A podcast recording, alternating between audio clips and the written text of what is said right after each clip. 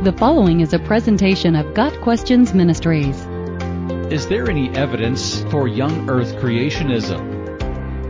Interpreting evidence is a somewhat subjective process because evidence can always be viewed from multiple vantage points.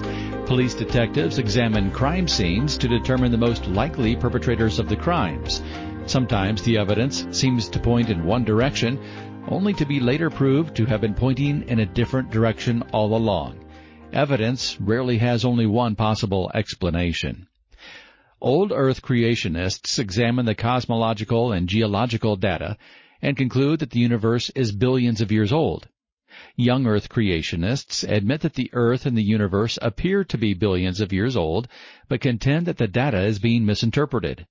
Most young Earth creationists believe that God created the Earth and the universe with the appearance of age, much like Adam and Eve were created as adults.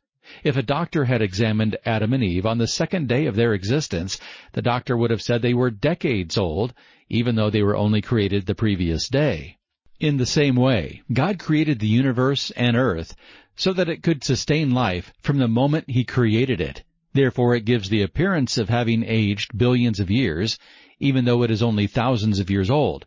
So all the cosmology, geology, and other sciences that uncover evidence for billions of years are in fact pointing to the appearance of age that resulted from God creating a mature and stable universe capable of harboring life.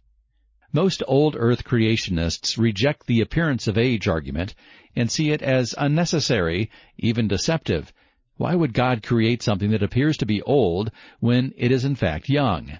Further, there are many phenomena in the universe with origins seemingly unexplainable other than by allowing for billions of years, and they are unnecessary to harbor life. The old earth creationists say that if everything in the universe seems to point to billions of years, it should be accepted that the universe is billions of years old.